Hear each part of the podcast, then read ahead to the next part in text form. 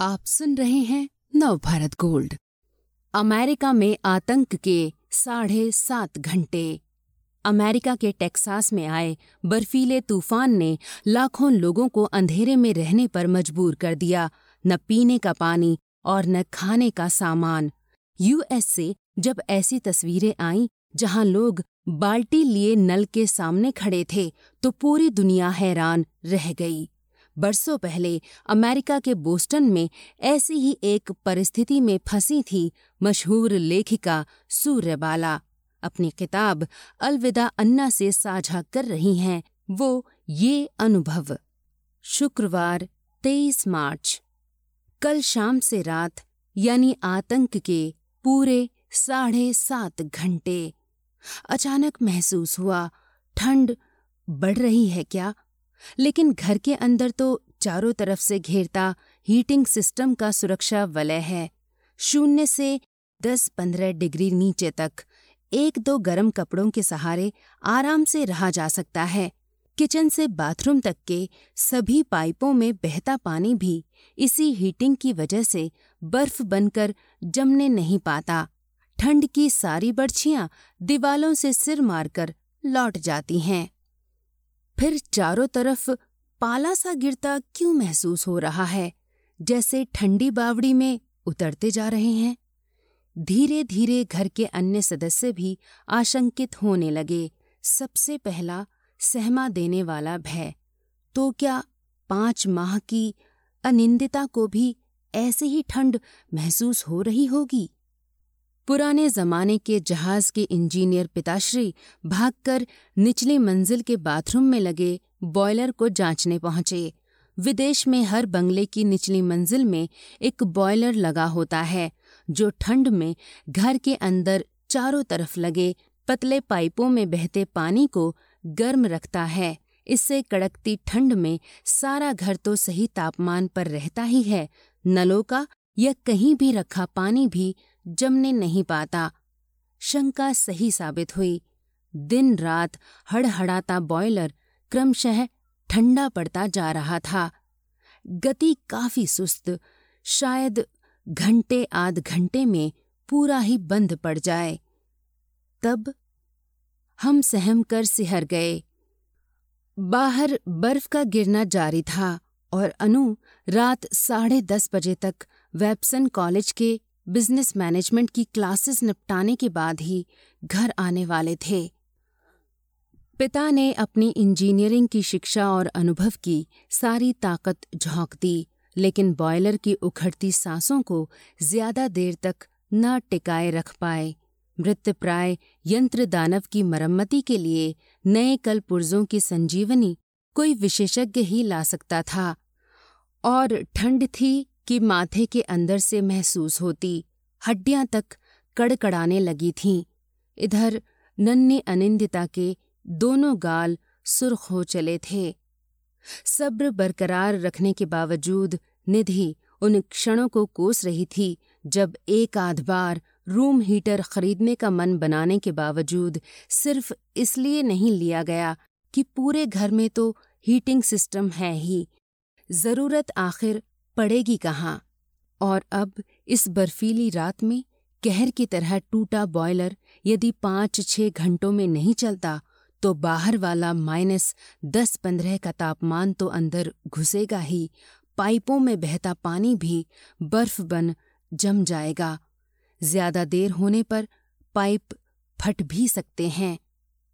मैंने फिर अनिंदिता के सुर्ख होते गालों की तरफ देखा और सहम गई। हाँ ठीक, फायरप्लेस आखिर किस दिन के लिए होते हैं। अभी कमरा गर्म हुआ जाता है। जलाई जाने वाली सिंथेटिक लकड़ियों, जो दरअसल लकड़ियां नहीं होती, लकड़ियों के टुकड़ों का भ्रम देती हैं कि थोड़े से टुकड़े भी अपने पास हैं ही। उन क्षणों में आग की कल्पना ही कितनी ऊष्मादायक थी।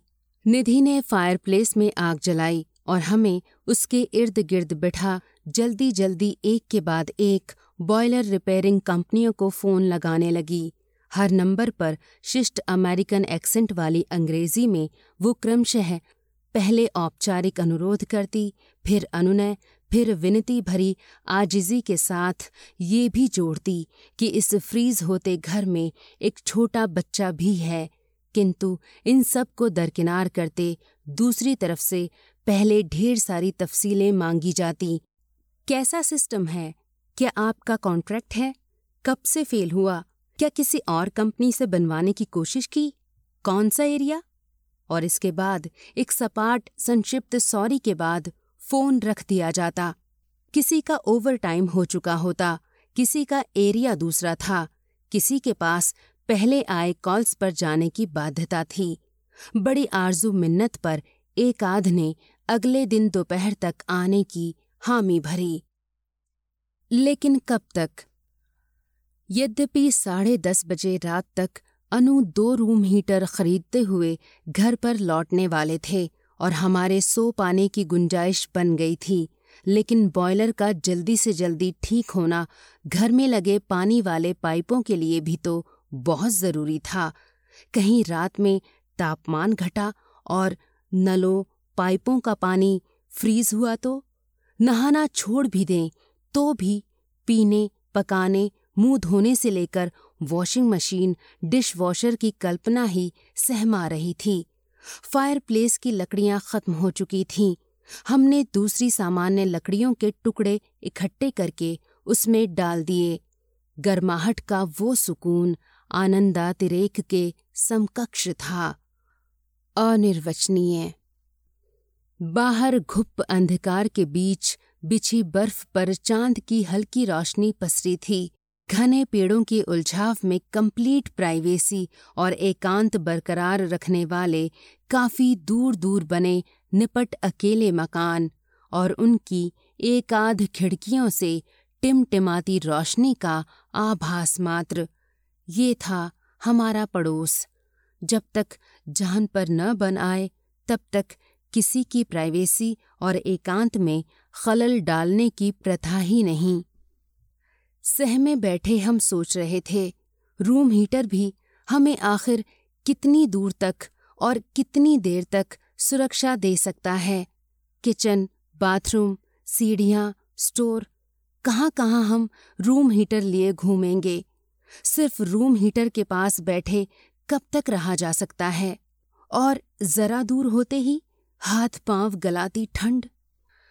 तभी जैसे इतना काफी न हो, अचानक सन्नाटे और ठिठुरन की धज्जियां उड़ाता पूरे घर में एक तेज अलार्म घन घनाने लगा। आवाज बिना रुके बेतहाशा चीख रही थी। परेशान निधि दौड़ी, हम सन्न अवाक। पता चला ये कड़क चेतावनी डपटती हुई कह रही है कि आपके घर से धुआं निकलता पाया जा रहा है, इसे फौरन बंद कीजिए वरना पुलिस। हम ठंड की जगह अब भय से अधमरे थे। ये धुआं हमारे फायर प्लेस का था। अरसे से इस्तेमाल न होने की वजह से उसकी चिमनी ठीक से साफ नहीं हुई थी। ऊपर से हमने फायर प्लेस में स्पेशल सिंथेटिक लकड़ियों की जगह दूसरी सामान्य लकड़ियां जो डाल दी थीं।